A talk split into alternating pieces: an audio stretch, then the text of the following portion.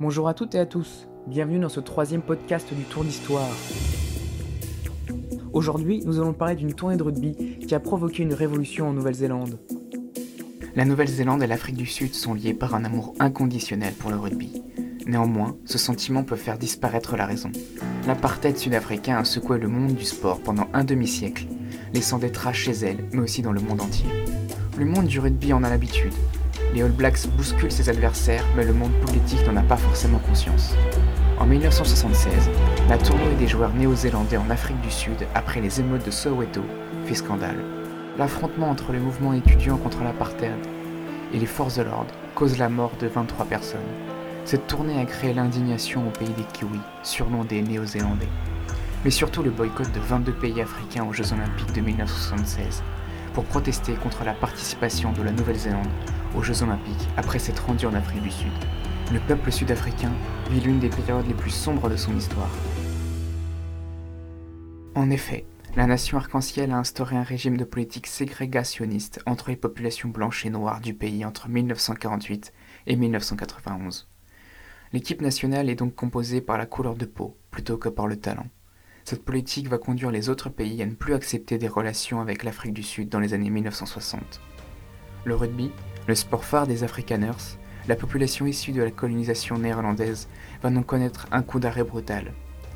Néanmoins, en 1981, les Springboks, les joueurs sud-africains, sont autorisés à faire une tournée en Nouvelle-Zélande.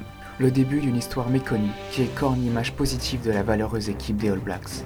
Alors aujourd'hui, en l'honneur de ces rencontres tumultueuses entre athlètes, nous voilà plongés dans la mêlée, prêts à s'arracher le ballon pour un nouveau tour d'histoire.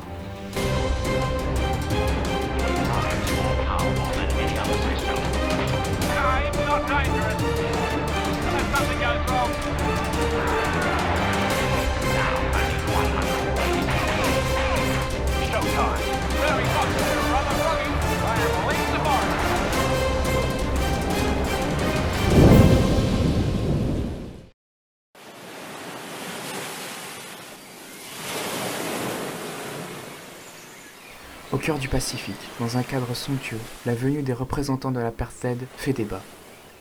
Une partie de la population néo-zélandaise considère que le sport ne doit pas se mêler avec la politique. Le sport apaise les mœurs, et se divertir devant un match de rugby est un droit fondamental de la démocratie. Mais cette image se confronte aux idées opposées.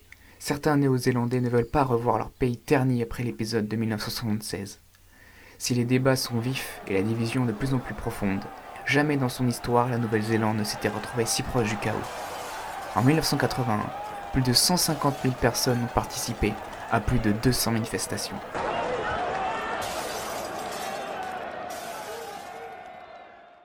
Yann Bortwick, journaliste et spécialiste des All Blacks, explique Notre bon vieux pays de joueurs de rugby, buveurs de bière, était en guerre avec l'autre Nouvelle-Zélande, celle des livres, du vin et des discussions sérieuses. C'est la volonté de montrer aux Sud-Africains à travers cette tournée que l'apartheid n'est pas la solution empruntée, mais que la société multiculturelle est possible. Cette idée va guider le choix du gouvernement de Robert Muldoon, qui refuse d'annuler la tournée des Springboks. Avec un électorat conservateur, très attaché à son équipe nationale de rugby, il ne peut pas annuler cette tournée. La fédération prend le même chemin et décide d'ignorer les avertissements de certains de ses membres ou même de ses propres joueurs. Graham Murray, capitaine emblématique des All Blacks, annonce ne pas vouloir affronter les Springboks en période d'apartheid.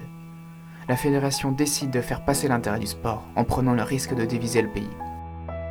Son objectif est simple, retrouver l'hégémonie mondiale. Depuis le début du siècle, l'Afrique du Sud et la Nouvelle-Zélande se livrent un duel épique. À l'heure où la Coupe du Monde n'existe pas encore, le vainqueur de ces matchs devient généralement l'équipe la plus forte du monde.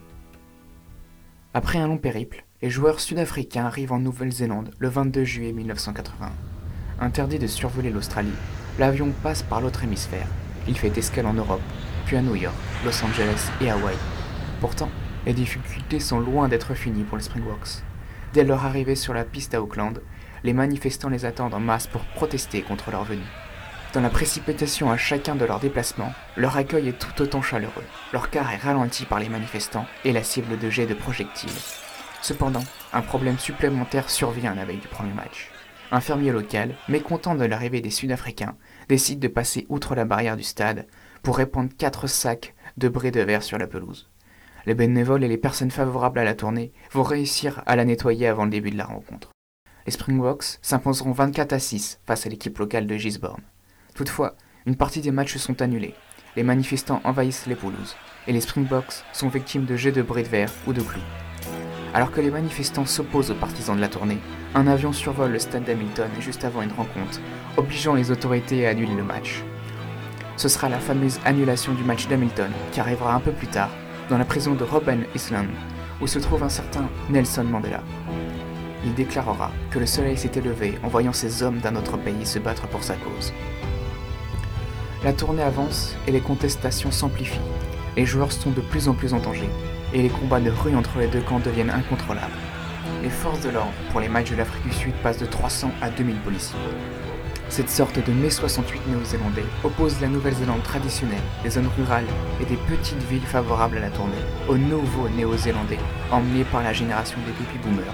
Les étudiants sont présents en masse dans les manifestations. Associé au syndicat ouvrier, le mouvement prit une ampleur inédite. Et le combat fait rage autant en ville que sur le terrain. La Nouvelle-Zélande remporte le premier match 14-9 le 15 août 1980, tandis que l'Afrique du Sud égalise le 29 août en s'imposant 24-12. Puis, à l'aube du 12 septembre, il ne reste plus qu'un match qui décidera du vainqueur de cette tournée. Seulement, un événement inattendu va survenir. Oubliant une nouvelle fois de sécuriser les airs, un avion va une fois de plus voler la vedette, en survolant le stade à 62 reprises durant toute la durée du match.